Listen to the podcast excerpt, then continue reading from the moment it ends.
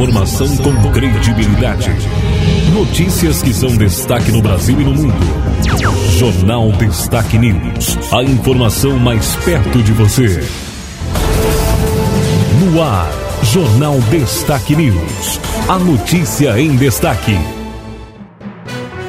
No ar a edição do Jornal Destaque News, notícia em destaque a partir deste momento, edição de terça-feira, 15 de março de 2022. Estamos na estação verão, estamos apresentando a edição de 15 de março. Estamos na fase da lua crescente, com mudança para a lua cheia na próxima sexta, dia 18. As notícias do dia, as informações de hoje, Jornal Destaque News, apresentação Marci Santolin. Informando o que é destaque no Brasil e no mundo. Jornal Destaque News. A informação em destaque. A informação em destaque, as nossas notícias de hoje, nós temos destaques locais. A primeira informação é de que o município de Machadinho realizará processo seletivo. As inscrições estão abertas até o dia 25 de março. Informações na edição. Destaques locais. Reportagem especial. Reportagem especial. O município de Machadinho lançou no dia 10 de março o edital número 01/2022 de processo seletivo simplificado de provas para formação de cadastro de reserva e provimento de vagas em caráter temporário de excepcional interesse público do quadro de cargos públicos do município de Machadinho. Quem nos explica sobre o assunto é Janete Piana, secretária de Administração. Uh, estamos aqui hoje, então, para passar algumas informações para vocês com relação ao processo seletivo. Uh, as, as, inscrições abriram no dia 14 de março e vão até o dia 25 de março. As inscrições são presenciais aqui na prefeitura, tá? na, na Secretaria de Administração. Os documentos necessários são uh, os documentos pessoais, né? CPF, DNG, uh, e preencher aquela ficha de inscrição. Caso a pessoa prefira trazer a ficha preenchida, tudo bem, senão ela pode preencher aqui conosco. E trazer também uma cópia do documento oficial de identificação, ali, ou a CNH, ou o documento que ela vai utilizar para preencher a ficha. Tá? Uh, o processo seletivo está aberto uh, para preencher umas vagas de agente comunitário de saúde, para microárea 8, uh, almoxarife, auxiliar de administração, motorista, operador de máquina e equipamentos rodoviários e servente. É uma vaga com um cargo reserva. Ah, todas as especificações estão contidas no edital, que estão anexado aqui no mural da prefeitura ou no site do município também. Como nós temos motorista e operador, são duas categorias que teremos provas práticas. Além da prova, na prova teórica, né, que vai ocorrer provavelmente no dia 9 ou 10 de abril. Ainda temos que definir essa data para não dar um choque com o, o, as provas que estão realizadas do IBGE. Então nós temos que nós vamos definir em, através do edital a data precisa dessa, dessas provas e teremos 25 questões teóricas, né? E para os cargos que exigirem a prova prática, na medida que eles forem encerrando a prova teórica, eles vão fazer as provas práticas na Secretaria de Obras do município. Maiores informações você pode ter acesso a este processo seletivo no site www.machadinho.rs.gov.br barra editais ou até mesmo procurando a Prefeitura Municipal. Com informações da assessoria de imprensa do governo municipal de Machadinho, repórter Silmar Luiz. Destaques de hoje, informações então locais na edição do nosso jornal.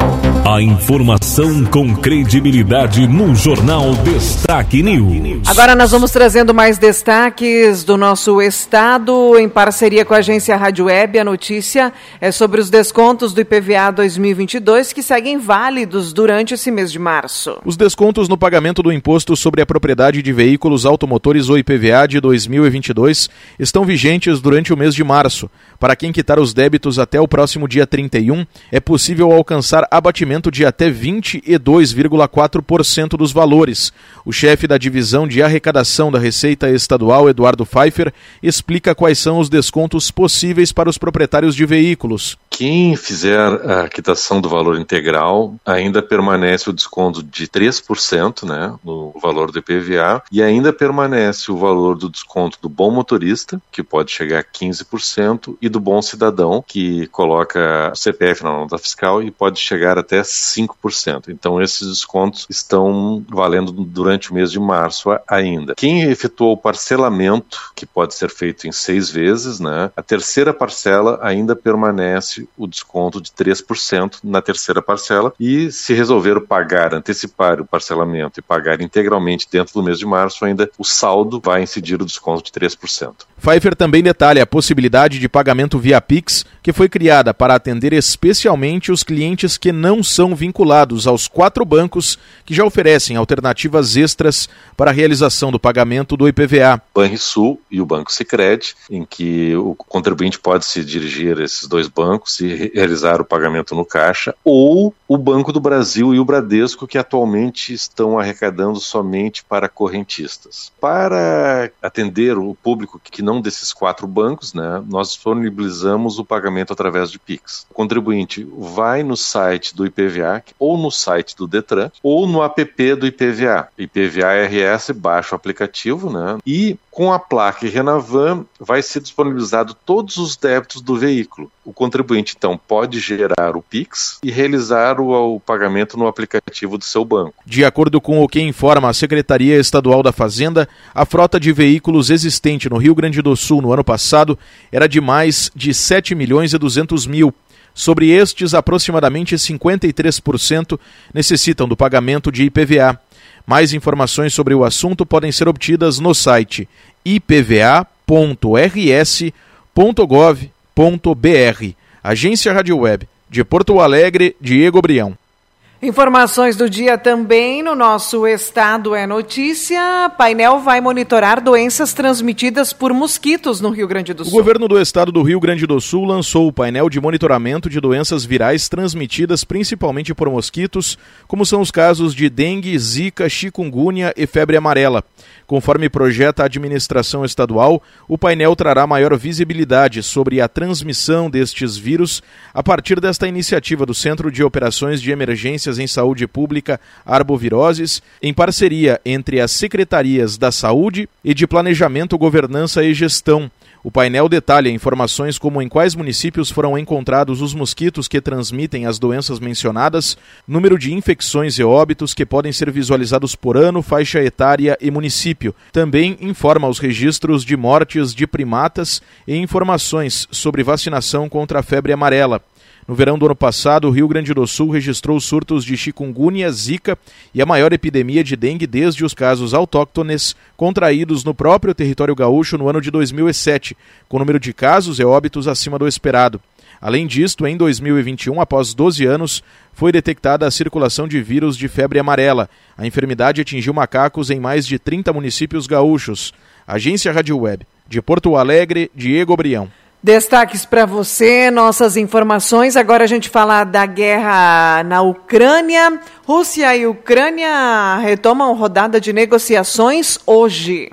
Rússia e Ucrânia iniciaram nesta segunda-feira uma terceira rodada de negociações em relação ao conflito entre os países. As conversas contaram com uma pausa técnica e devem ser retomadas nesta terça-feira. O objetivo da interrupção é aprofundar os trabalhos dos subgrupos de negociação. Nesta segunda também, um prédio residencial em Kiev foi atacado, uma pessoa morreu enquanto 12 ficaram feridas. Ainda na capital ucraniana, as forças russas bombardearam uma fábrica de aviões. Uma pessoa morreu e seis ficaram feridas. O corredor humanitário instalado na cidade de Mariupol teve a primeira experiência bem-sucedida. Um comboio de 160 carros deixou o local após mais de 10 dias de tentativas. O processo demorou, pois a região portuária está cercada por tropas russas e já tem falta de suprimentos. Um atirador brasileiro que foi atuar na Ucrânia no conflito precisou fugir da região após, segundo ele, a Rússia atacar integrantes da Legião Internacional de Defesa do território da Ucrânia. O grupo é formado por voluntários de diversos países. Tiago Lopes afirmou que todos que estavam com ele morreram. Lá tinha militares forças especiais do mundo inteiro. Tinha da França, toda a Europa, toda a Europa tinha da, da Coreia do Sul, tinha do Chile, Estados Unidos, cara, o mundo inteiro estava lá, o mundo inteiro, militares e sociais, o mundo inteiro estava lá. E simplesmente todo mundo, é, a informação que a gente tem, todo mundo morreu. É, vocês não estão entendendo o que é um caça soltar um míssil da gente. Uma funcionária da TV estatal russa, Canal 1, protestou contra a guerra em meio ao programa ao vivo. Marina Ovsi Anikova apareceu com um cartaz que dizia: Não acredite na propaganda, eles estão mentindo para vocês. E ela ainda gritava: Parem com a guerra, não a guerra. A emissora é alinhada com os posicionamentos do Kremlin. Agência Rádio Web, com informações internacionais, Norberto Notário. Informações de hoje também, agora sobre a guerra e o meio rural.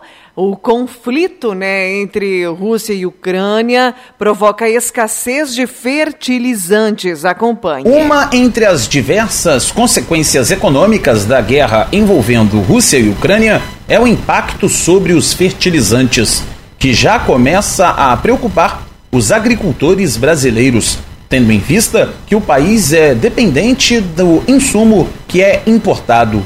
No ano passado, o Brasil trouxe mais de 41 milhões de toneladas de adubos ou fertilizantes químicos.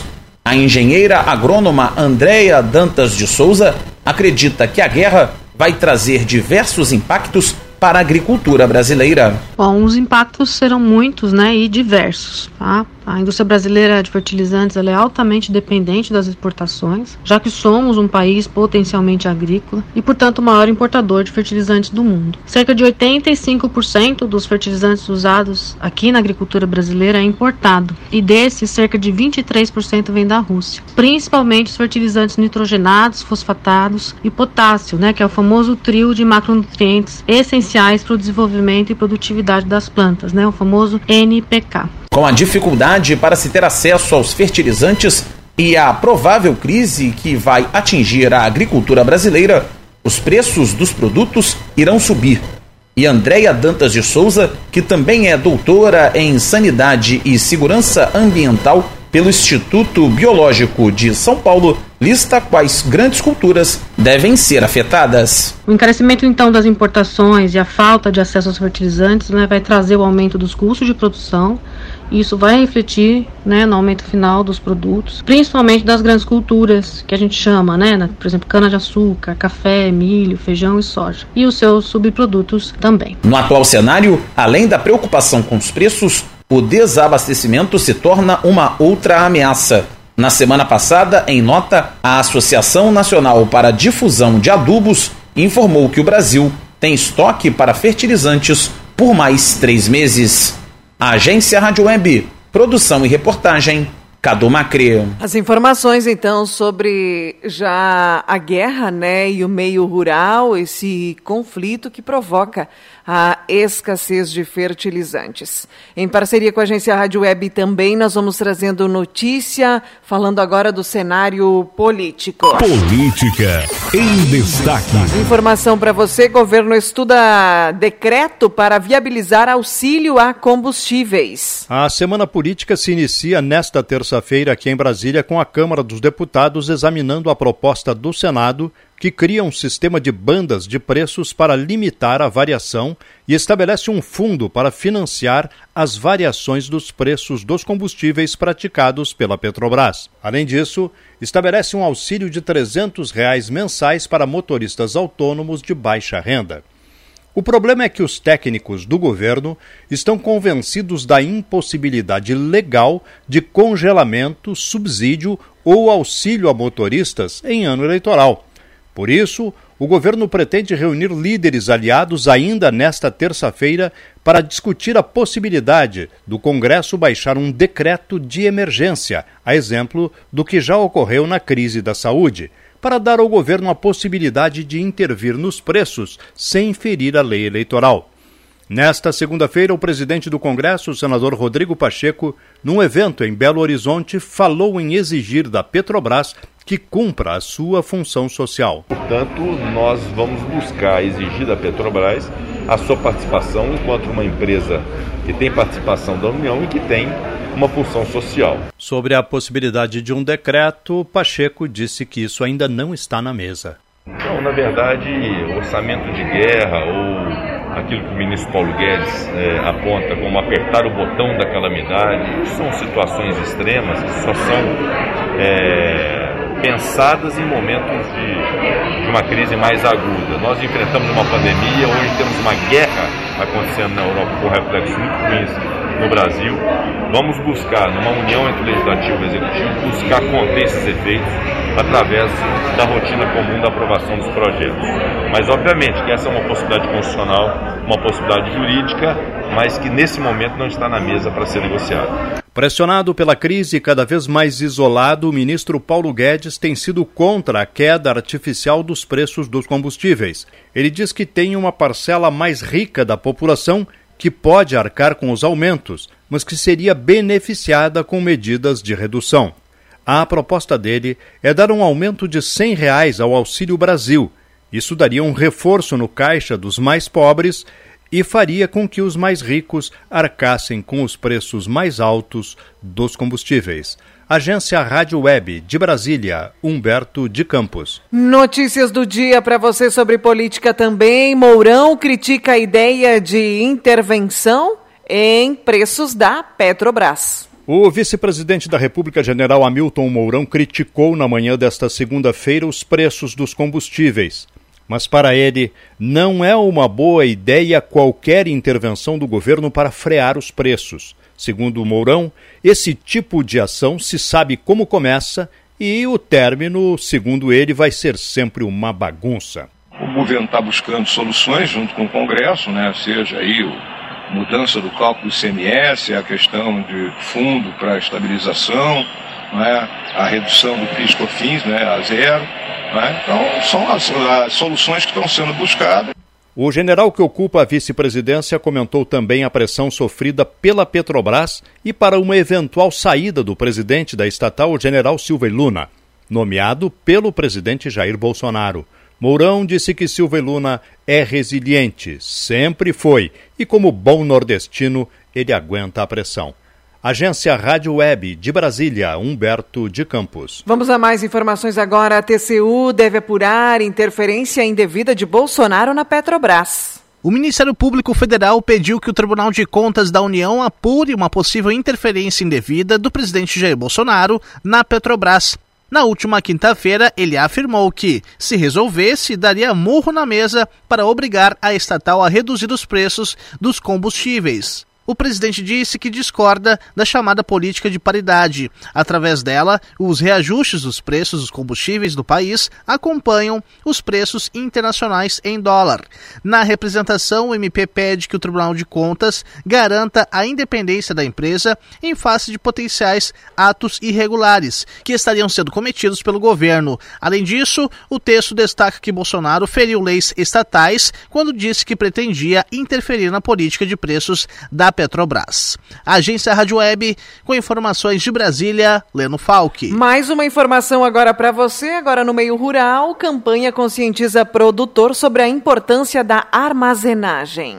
A Câmara Setorial de Equipamentos para Armazenagem de Grãos da ABMAC está lançando uma campanha para conscientizar o agricultor sobre a importância do processo de armazenagem para a otimização do fluxo de suas mercadorias. A ideia é mostrar como o Brasil e o agricultor seriam beneficiados com uma melhor infraestrutura. Segundo Paulo Bertolini, presidente da Câmara da ABMAC, a armazenagem é uma importante etapa do processo logístico que desafoga as vias de exportação ele também ele é estratégico do ponto de vista do agricultor, que consegue ter isso dentro da própria fazenda, agregando eficiência no processo da colheita, eliminando custos extras com fretes, riscos de perda de processo né, ao longo do pós-colheita, perda comercial. Ele também é importante quanto à garantia da segurança alimentar. Um produto armazenado por um período mais longo, com qualidade, ele permite você sair dos momentos de pico de oferta, aproveitando oportunidades maiores. A campanha surgiu exatamente da necessidade de mostrar aos agricultores e a toda a cadeia o que a armazenagem representa para a produção do país. A ação vai contar com diversas formas de comunicação. É, são várias frentes, né? Nós temos frentes de estudo é, sobre, por exemplo, o impacto dos financiamentos no crescimento da armazenagem de grãos no Brasil. Então, são estudos que estão sendo elaborados junto com a assessoria da, da BIMAC. Tem outra frente em função de eh, na produção de conteúdo para redes sociais, internet, vídeos, esclarecimentos e o próprio estudo em si, que nessa fase seguinte a gente vai apresentar para as diferentes instituições e órgãos governamentais. O déficit de armazenagem do Brasil hoje é acima de 80 milhões de toneladas. Apesar do crescimento de cerca de 6 milhões de toneladas anualmente, o montante ainda não é suficiente, já que a produção brasileira chega a 10 milhões de toneladas todos os anos. Para mais detalhes sobre a campanha, acesse youtube.com barra TV Abimac. Agência Rádio Web Produção e Locução, Leno Falck. A informação com credibilidade no Jornal Destaque News. Nós temos mais informações na edição do nosso jornal de hoje, agora centralizando para você as notícias né, do dia, as principais manchetes também, né? Sobre importação, o milho paraguaio volta a subir.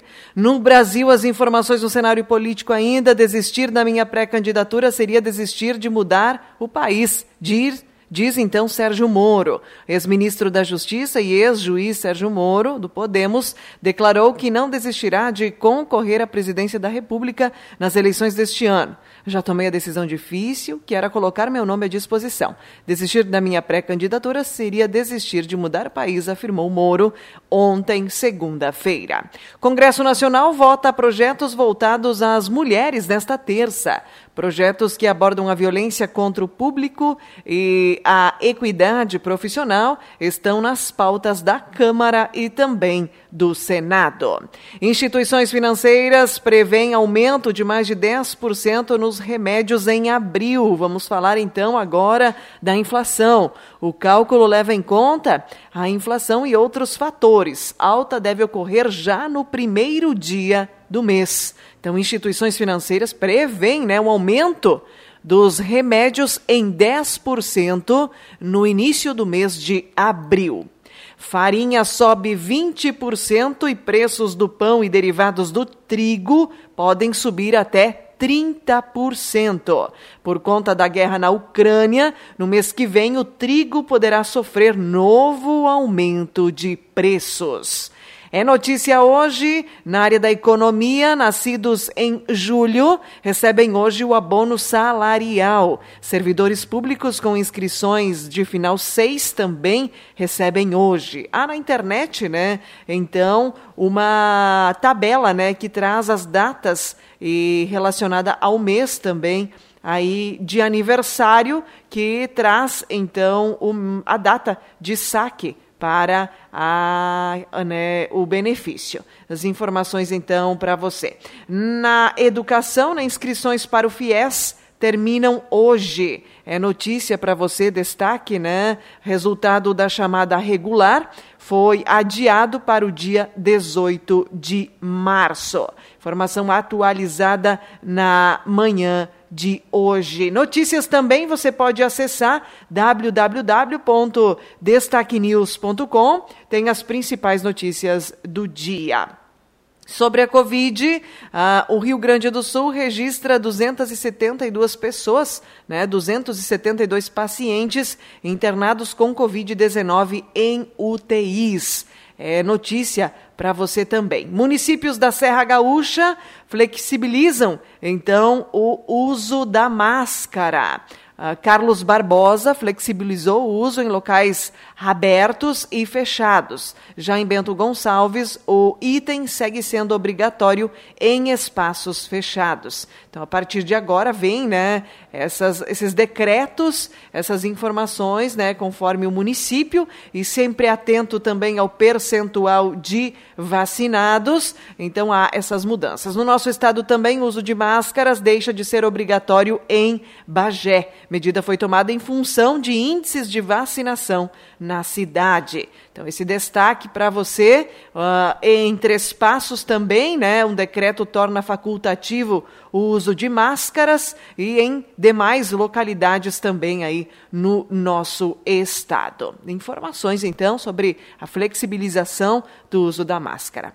Cerca de 80% dos créditos do cartão cidadão são usados em supermercados e similares, aponta aí levantamento. Sobre política, PT, PCdoB e PV se movimentam para lançar Manuela como candidata ao Senado. Após decisão de formar federação partidária, siglas articulam o nome da ex-deputada para a chapa, chapa majoritária e projetam crescimento no legislativo.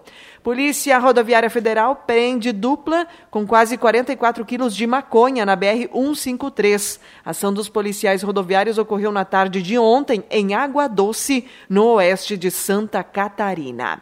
Brigada Militar prende três pessoas após assalto em Barracão. Uma ação criminosa foi frustrada pela Brigada Militar no início da tarde de ontem no município de Barracão.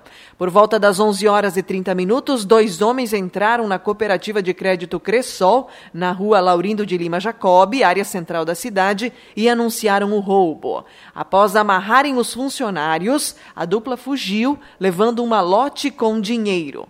Um dos funcionários conseguiu se soltar e acionou a Brigada Militar de Barracão, que imediatamente repassou as informações aos demais municípios, sendo então acionado o plano de barreiras.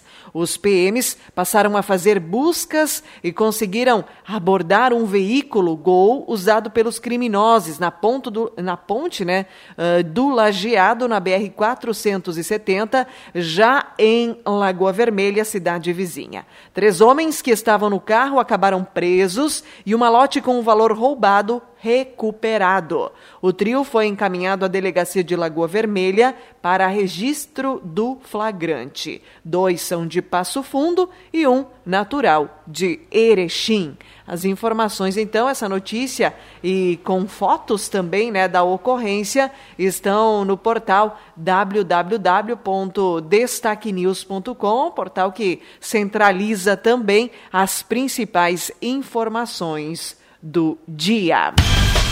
Destaques esportivos. Nas informações do esporte de hoje, já já tem informação local. Nós iniciamos falando da dupla Grenal. As informações então, né, sobre a, o esporte também. Justiça solta torcedor colorado que apedrejou o ônibus do Grêmio. Homem de 20 anos vai esperar em liberdade pelo indiciamento, confirmado então pela delegada do caso. A gente traz agora as principais notícias acerca da dupla. Após decisão da FIFA, Grêmio receberá até o fim do mês parcela atrasada pela venda de PP. Com dedo de Arce, Vila Sante recua e se destaca, mas será desfalque do Grêmio no Grenal do Gauchão. Roger revela a ligação ao ex-companheiro e ex-técnico do volante. Paraguaio é convocado para jogos das eliminatórias e tricolor não consegue liberação. Diego Souza é a principal dúvida do Grêmio para o primeiro Grenal da semifinal. Atacante tem lesão na coxa direita e ainda faz tratamento. Sem lesão, Paulo Vitor fica à disposição do Inter para o Grenal. Técnico Medina deve manter a base do time que venceu o último clássico. Depois de Wanderson, Inter segue no mercado em busca de reforços. Direção procura por um centroavante e um zagueiro para acrescentar o elenco de jogadores. O Inter pode ver nos grenais a execução do projeto Paulo Vitor. O clube estava ciente de que estava comprando um lateral esquerdo, ainda em fase de lapidação, quando foi buscá-lo no Botafogo. Lembrando, então, 19 de março, sábado, 16h30, Internacional e Grêmio, então, pela primeira semifinal, né, o jogo da primeira semifinal do Gauchão. Destaques locais agora do esporte, informações, boletim da nona rodada da primeira fase do campeonato, então de futsal de Machadinho. Agora o boletim sobre o Campeonato Municipal de Futsal 2022 de Machadinho, taça Rubem Francisco Polo. A nona rodada que aconteceu no sábado, dia 12, teve os seguintes resultados. Na chave A, Escolinha C 3, Construtora Taufer 0. Na chave B, Flamengo B 3, Novo Horizonte 2.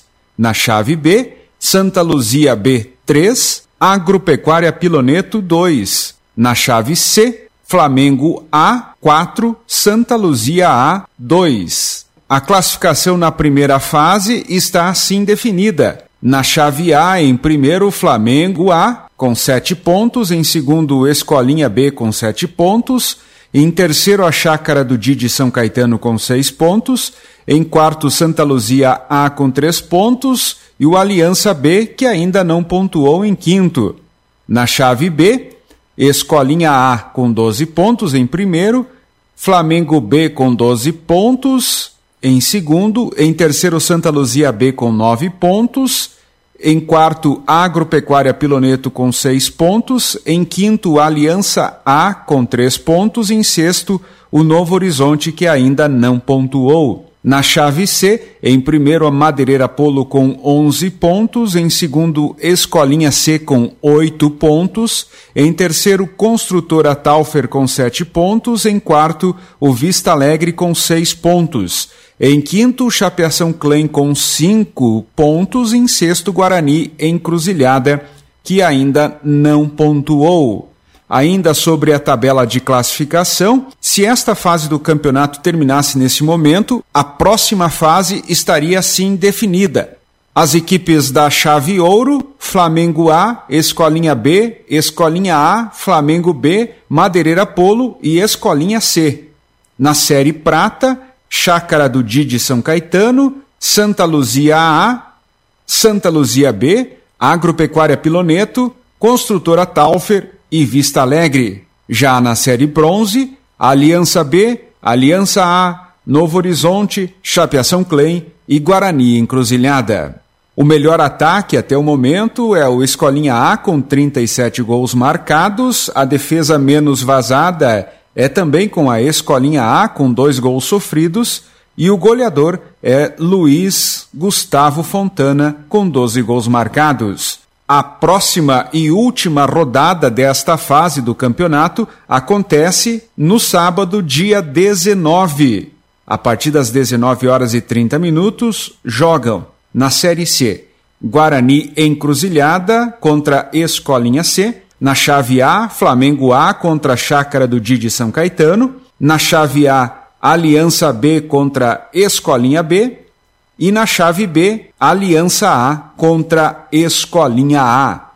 Este foi o boletim do Campeonato Municipal de Futsal 2022 de Machadinho, taça Rubem Francisco Polo. Com informações do esporte de Machadinho, da assessoria de imprensa do governo municipal, repórter Silmar Luiz. Agora em destaque a previsão do tempo. Vamos falando das informações do tempo e da temperatura agora para você. Metade norte do Rio Grande do Sul deve ter chuva nesta terça. O sol vai aparecer entre nuvens na maioria das cidades gaúchas, contudo na metade norte, em particular no nordeste do estado, o tempo segue sujeito a chuva e garoa em alguns pontos no decorrer do dia. O tempo fica firme mais no oeste e no sul, sob influência então do ar seco. A temperatura permanece agradável na maioria das localidades do estado. Nova massa de ar frio no próximo final de semana está prevista. Modelos numéricos projetam que uma nova massa de ar frio vai avançar pela Argentina e chegar às latitudes médias da América do Sul no próximo final de semana. Mas no decorrer da semana a temperatura estará em gradativa elevação, embora não haja expectativa de forte calor na maioria das regiões. A temperatura abaixo da média também será sentida nas próximas semanas. A tendência é de temperatura predominantemente abaixo ou próxima dos padrões históricos nas próximas semanas, com a maior frequência de ingressos de massa de ar frio. Isso vai fazer com que a maioria dos dias seja de temperatura agradável ou amena, embora se preveja que alguns dias tenham calor, né? Que ainda é normal para o mês de março.